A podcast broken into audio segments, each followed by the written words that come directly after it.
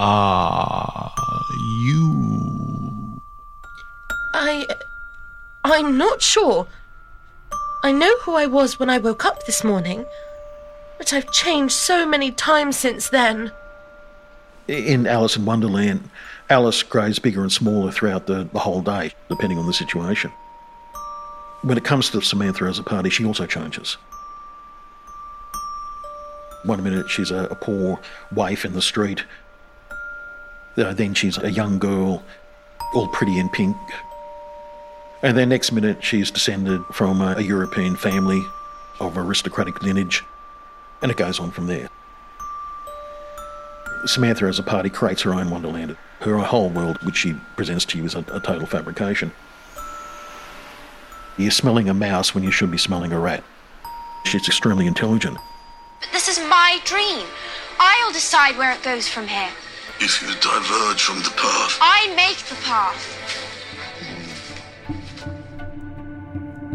From RTE Documentary on One, I'm Nicoline Greer.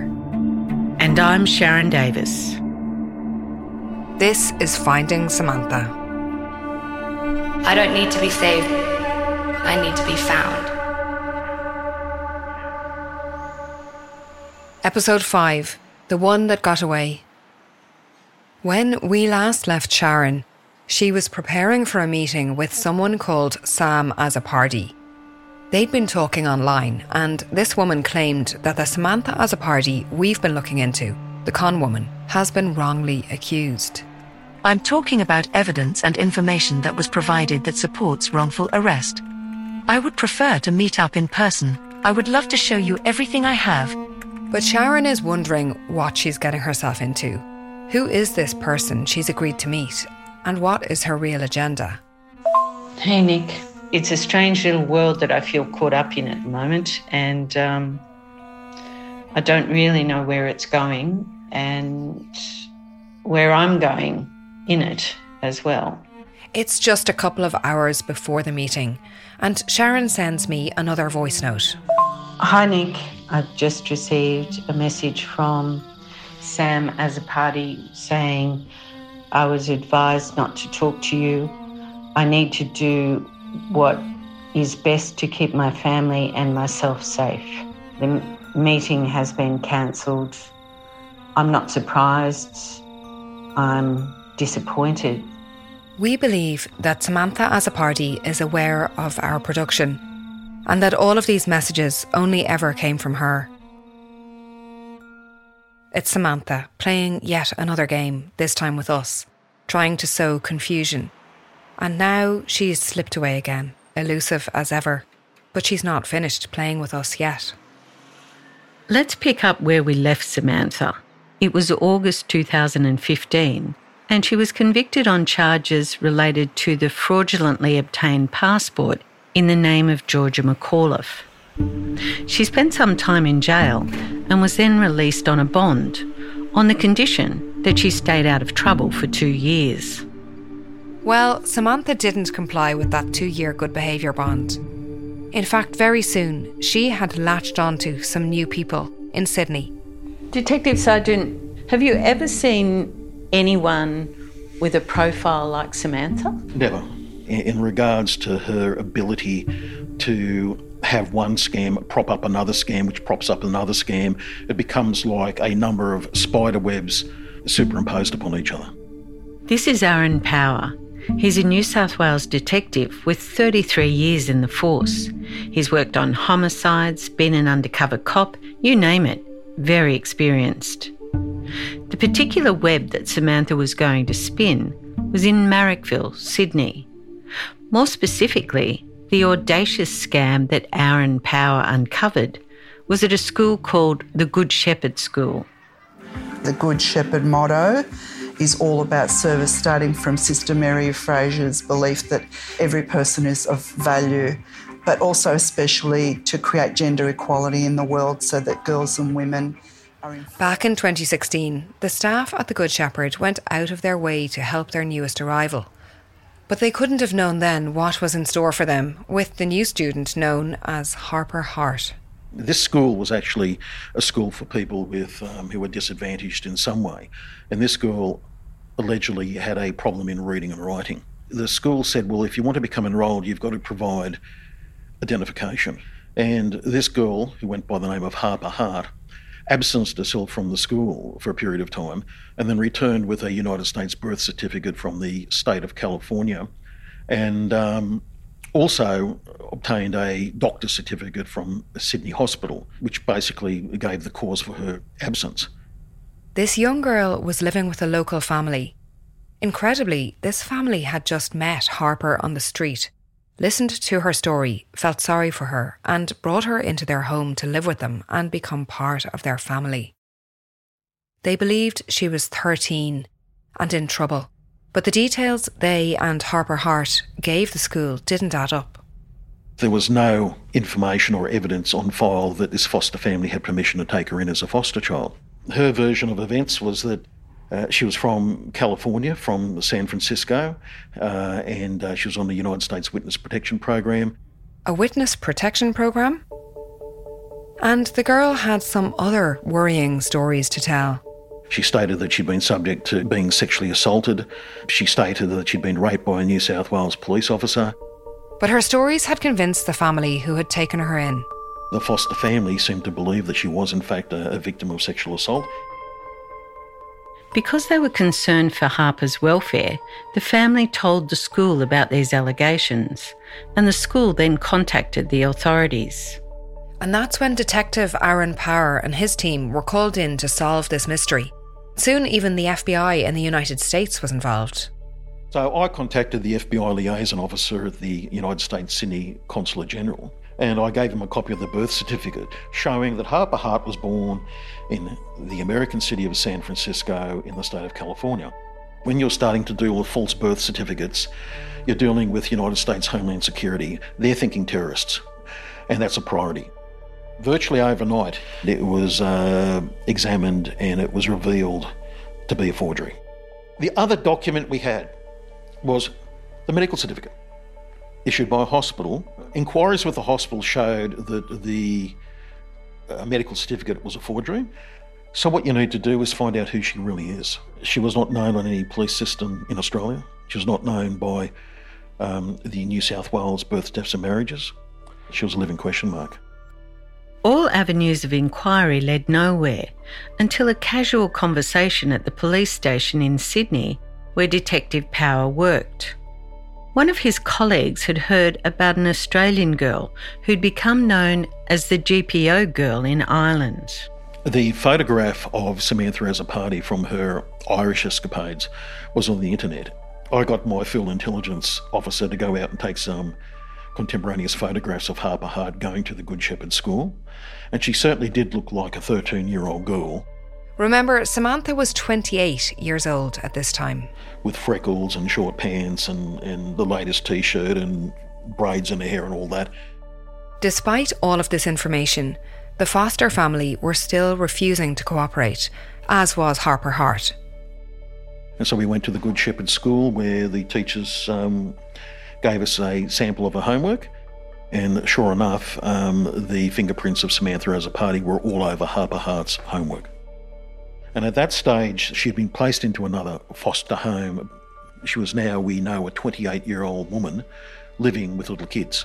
And on that basis, the situation had to be resolved quickly. When we arrested her, we noticed that the freckles she had on her face, making her look like a little 13-year-old girl, were actually fake. They're actually drawn on by her. They were makeup.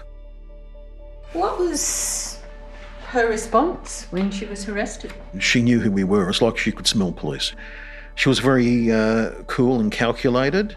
She seemed very disciplined. Showed no emotional response, wouldn't cooperate with police, wouldn't answer any questions, and maintained her right to silence. And immediately she put her back to the camera, which is in the charge room, put her hoodie up and, like a boxer on the ropes, put her hands over her face. And we believe she was avoiding being photographed by the closed-circuit TV in the charge room. If you're a fraudster, one thing you don't want to do is get your photograph or your face known out in the community. And just like many other times, the people who had tried to care for Samantha Azzopardi were left feeling betrayed.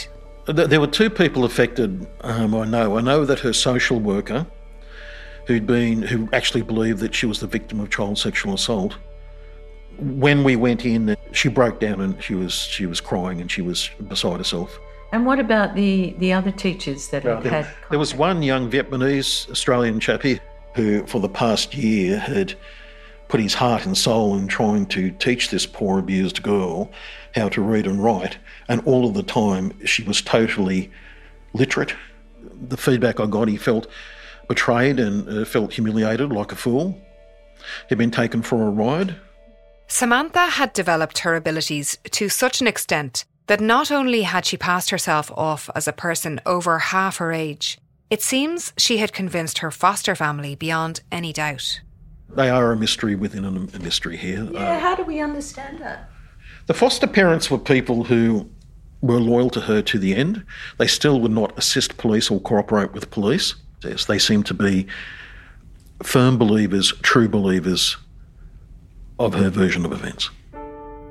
When Samantha went on trial in July 2017, she had been living with the foster family for at least 12 months. By now, Samantha's actions over the previous 10 years across 3 continents had cost governments and charities an estimated €1 million. In this latest trial with the Harper Hart escapade, Samantha pleaded guilty to 4 charges of dishonestly obtaining financial advantage by deception, costing the Australian state about $155,000. The legal system has always faced a dilemma with Samantha. How do you deal with someone who's so skilled at lying and who seems oblivious to the consequences of her actions? For 10 years, after weighing up her offences and her mental health, the courts have been giving Samantha many second chances.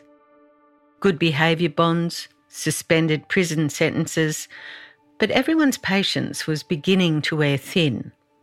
Nothing appeared to deter Samantha from her repeated acts of fraud and deception. This time was different. Samantha was sentenced to 12 months in jail. Her mother had actually attended that trial in 2017, one of the very few times she publicly supported her daughter. Outside the court, Samantha's mother described Samantha's situation as heartbreaking, that she wanted to get help for her and spoke of her daughter as a sweet, adventurous and independent child growing up. 5 months into her jail term, Samantha appealed her sentence. Paul Conlon, Judge of the District Court of New South Wales. 2017, I was the presiding judge over what they call the List Court. She appeared before me on the 30th of October 2017 in respect of 4 charges, identical, dishonestly obtaining financial advantage by deception. The magistrate imposed what we call an aggregate term of imprisonment, one of 12 months with a non-parole period of 6 months. So it came before me because she appealed against the severity of those sentences. The court was provided with a background history of consistent or habitual identity fraud offences. To help in his deliberations, Judge Conlon was provided with a report from a psychiatrist who'd met with Samantha, which we've been granted access to. His words are read by an actor. I stressed to her that my responsibility was to the court and that what we discussed would not be confidential. In my opinion, Ms. Azzopardi understood the warning and allowed the assessment to proceed. Well, the psychiatrist went and provided background history, but it was fairly instructive, in my view. From the very beginning of this interview, Ms. Azzopardi proved a difficult historian. She laughed off my attempts to clarify her first name as Samantha and eventually told me it was Lindsay. She claimed she is now 29 years old. Ms. Azzopardi presented as a slim young woman who appeared in her mid-20s with long, partly dyed blonde hair pulled up into a ponytail. She was wearing rudimentary jewellery and long sleeves and clean prison greens. Her hands were clean and her nails were short. She appeared emotionally regressed, often childlike and frequently on the verge of tears, or was openly crying. She was an extremely guarded historian who often dismissed questions with a shrug of the shoulder and silence. As the interview progressed, she made revealing remarks that she'd like to see a psychologist to fix myself. What Judge Conlon was looking at was whether Samantha was legally viewed as having a mental health disorder that would affect her criminal behaviour and in turn her sentencing before the court.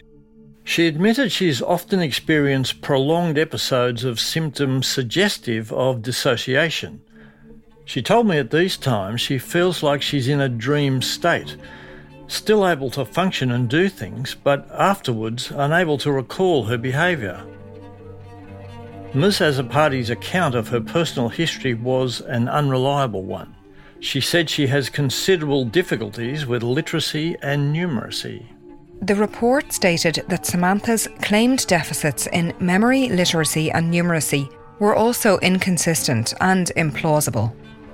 If one was looking for some diagnosed mental health disorder in order to be able to ameliorate the objective seriousness of her criminal offending, then it was not to be found in the psychiatrist's report.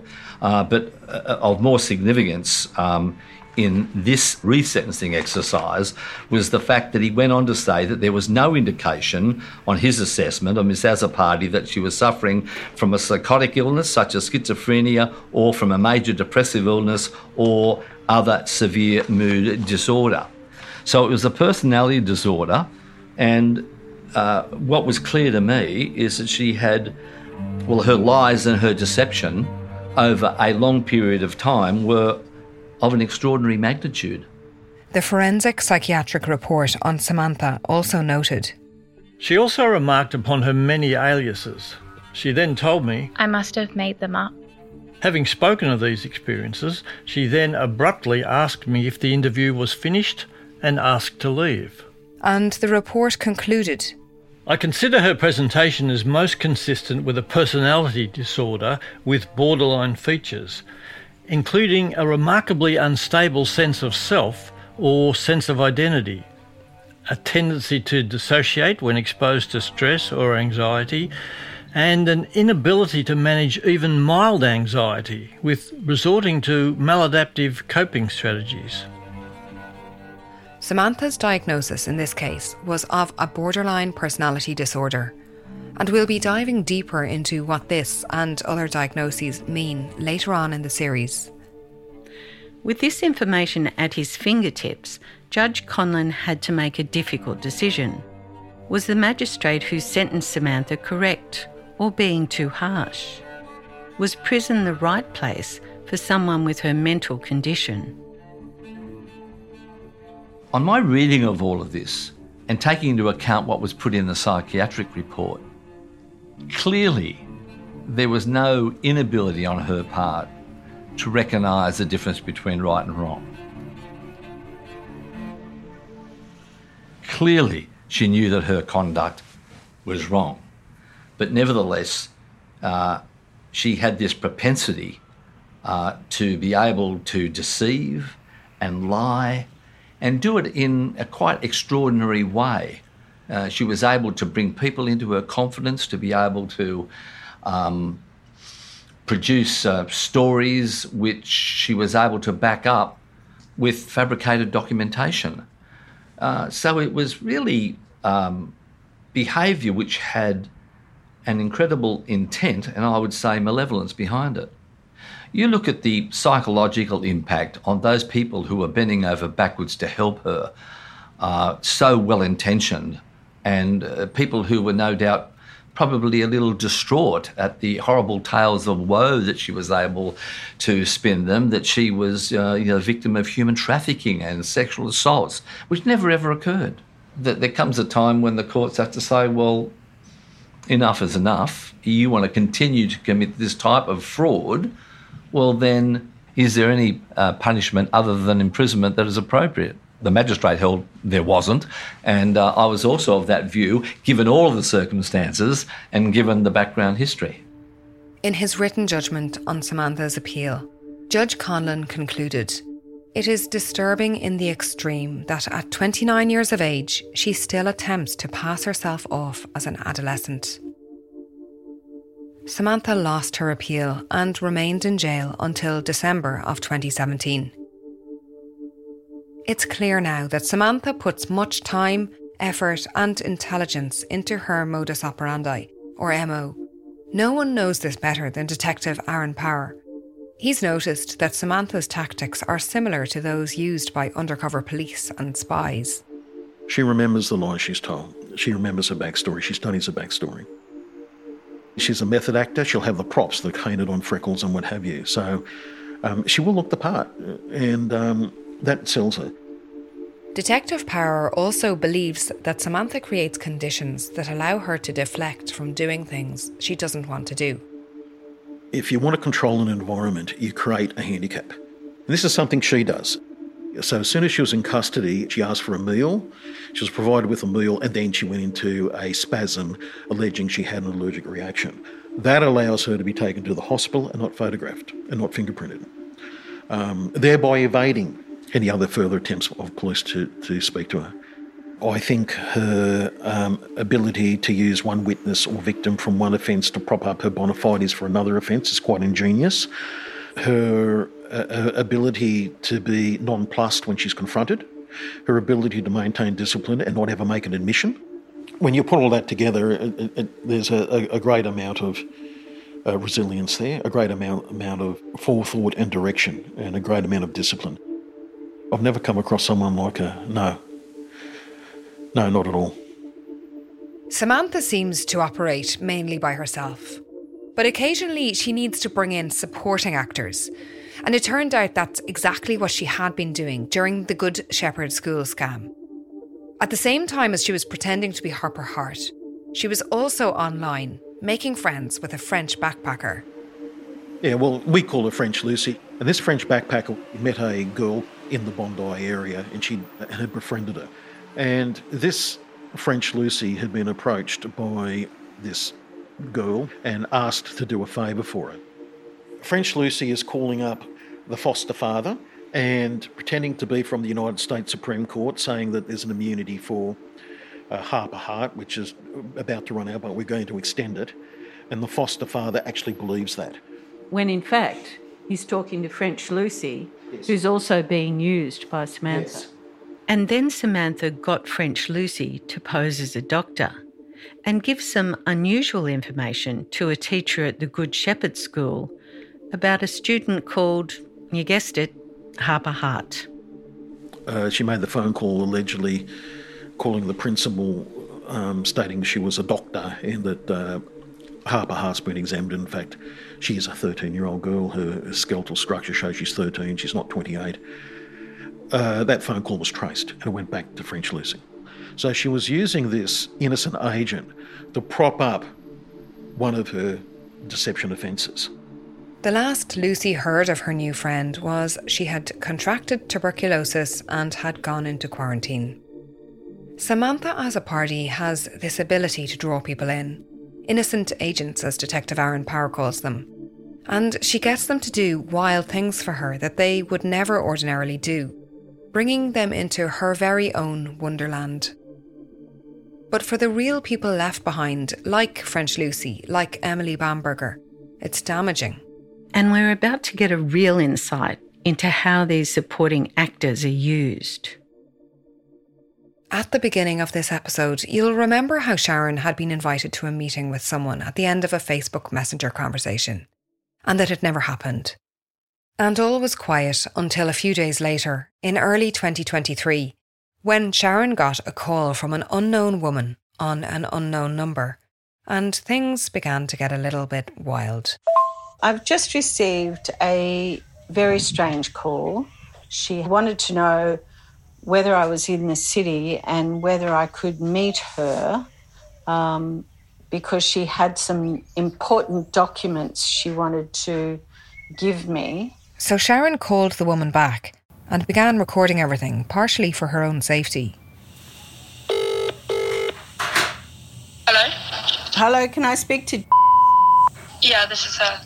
Could you just give me a bit more information about why you're contacting me? I can't really give you much more information.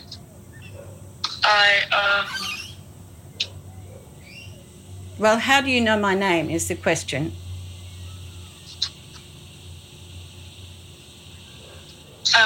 I can't tell you that. I can't tell you how I got your name or your number, but you're very hard to find. When Sharon had been in contact with Sam Azzopardi on Facebook, they had exchanged phone numbers. We believe that's how this unknown woman got Sharon's number. What I need to give you is quite important, but I don't... the information I don't feel comfortable really talking to you about.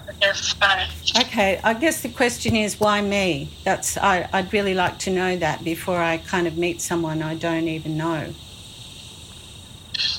You'll know once you receive what I need to give to you.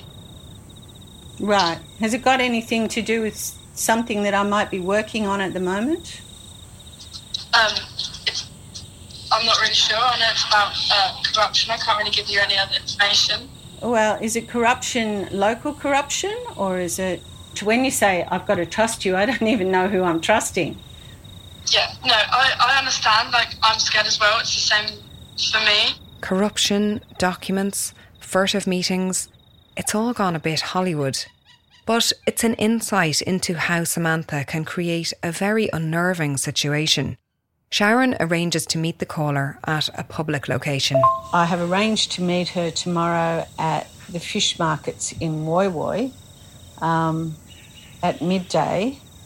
Again, I don't know whether she'll be there or not. Very strange. I asked her what her identifiers would be if I met her tomorrow, and she said she'd be wearing a white top. She had dark brown hair. And so, the following day, Sharon makes her way to the Woy Woy fish market, meeting someone who we believe Samantha has sent to us. One of Samantha's innocent agents, as Detective Power calls them, supporting actors. So, I'm driving through the bush at the moment on the way to Woy Woy, Fisherman's Co-op. I have no idea what to expect, and... indeed, whether she'll ever turn up. But I guess we'll find out when we get there. The fish co-op at Woy Woy is a favourite for locals and tourists alike. It's right on the water and the fish is freshly caught. And on Sundays it's crowded, which is why I've chosen it, because there's comfort in crowds, and I'm a little on edge. I just don't know what to expect, or who might be coming.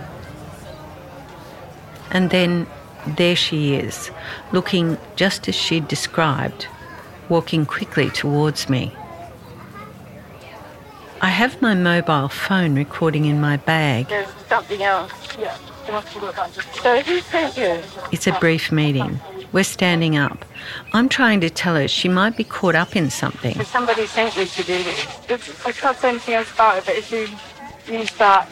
All I'll say is that sometimes people get used for things that they don't know what they're being used for, and I hope that's not happening to you. And then it's over, and she quickly walks away. Okay, so I've just had the meeting with the mystery woman. She approached very quickly. She was dressed in what she said she'd be dressed in. She had shorts on. Very casually dressed, white shoes, and she was really nervous. Her voice was shaking quite a bit, and her hands were shaking.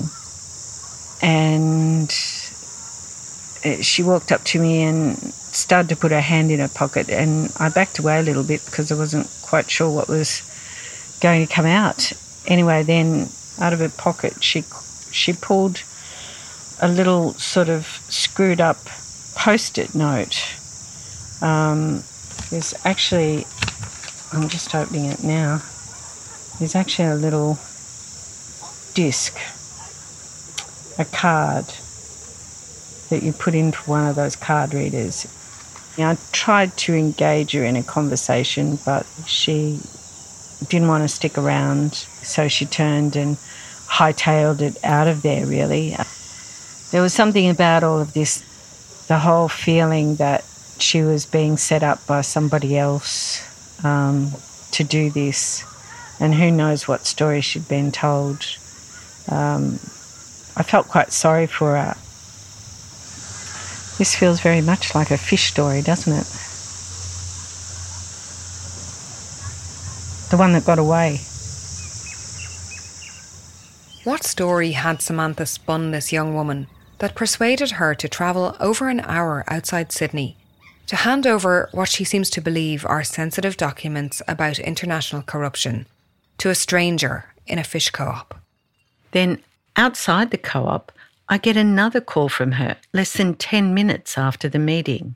I just want to explain it a bit more. Yeah. What I was giving to you was very sensitive, and I might have looked a bit worried, only because I don't trust you, but you'll understand once you see it. So, yeah, I just wanted to say that to you. But I was just trying to say to you, I hope that you're not getting caught up in something that you don't entirely understand. That's all. Don't worry about me. That's all fine. I just want to tell you that you'll understand when you see what I gave to you. Over the next few days, Sharon continues getting calls from this number. Just a quick update. Had a series of strange phone calls from Mystery Woman today, with lots of noise and stuff in the background, and I couldn't hear her properly, and I got a little concerned that maybe they were trying to hack into my location. I'm probably going to stop taking these calls until I can get another phone operating, because I'm really worried about compromising my own phone and my security. So that's where we're at the moment. Talk to you soon. By now, it has all the makings of a bad spy drama, really. Clandestine meetings, the handover, secret parcels. And though we cannot absolutely prove it, we believe that all of these strange events are controlled and designed by Samantha Azzopardi. I cut all ties with the woman whose real identity I have no clue about. What I was concerned about most of all at this point was my security, both personal and of my electronic devices. There was no way that SD card was going anywhere near any of them. I enlisted the help of an IT friend, Stavros, who has deep knowledge of all things cyber. I feel I'm being pulled into some kind of vortex, and opening this card is the only way to find out what's really going on. What I got was this, what would I call it? It's a memory card, a micro SD memory card. Right, and what are these used for? Well, look, typically that is used for storing files on cameras or mobile phones or portable recorders. It's just a very, very typical memory card.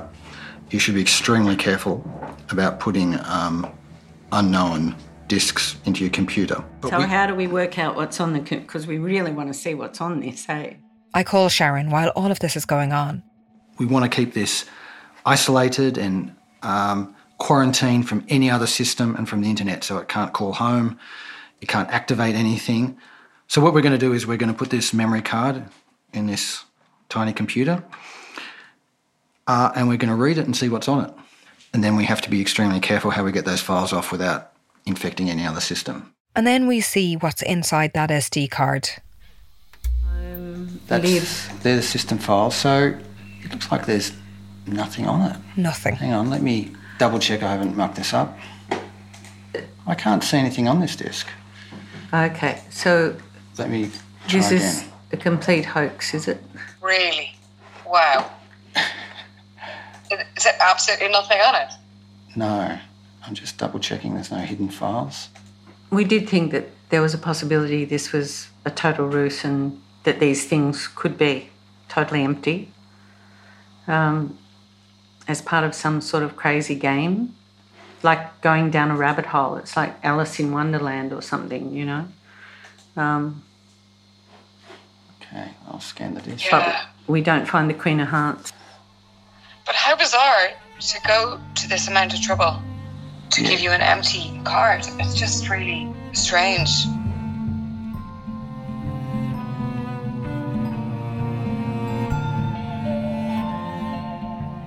Next time on Finding Samantha. Samantha faces her most serious charges to date. A serial fraudster is in trouble with the law again, this time charged with child stealing in Victoria. We hear from a 12-year-old victim of Samantha's. It was a bit, scary and, the things that I was doing, I was a little bit weirded out and I wanted to tell my parents, but I wasn't allowed. And Samantha dangles another hook in the water. When she was talking about the blackmail stuff, I was very against that and I was very against doing the drug smuggling and all those types of things. Finding Samantha is written, recorded and produced by Sharon Davis in Australia and Tim Desmond and me, Nicoline Greer, in Ireland. Executive producer, Liam O'Brien. Soundtrack composed by Paddy Flynn. Sound engineer is Damian Chennells. If you have any information or tips on this story, email us documentaries@rte.ie. For further information on the series, visit rte.ie/Finding Samantha. Join us again in episode 6. I'm hurting, but don't tell anyone. No one needs to know. Don't show or you failed. Always okay, always fine, always on show. The show must go on. It will never stop. The show must not go on, but I know it will. I give up. I give up giving up. I am lost. I don't need to be saved, I need to be found.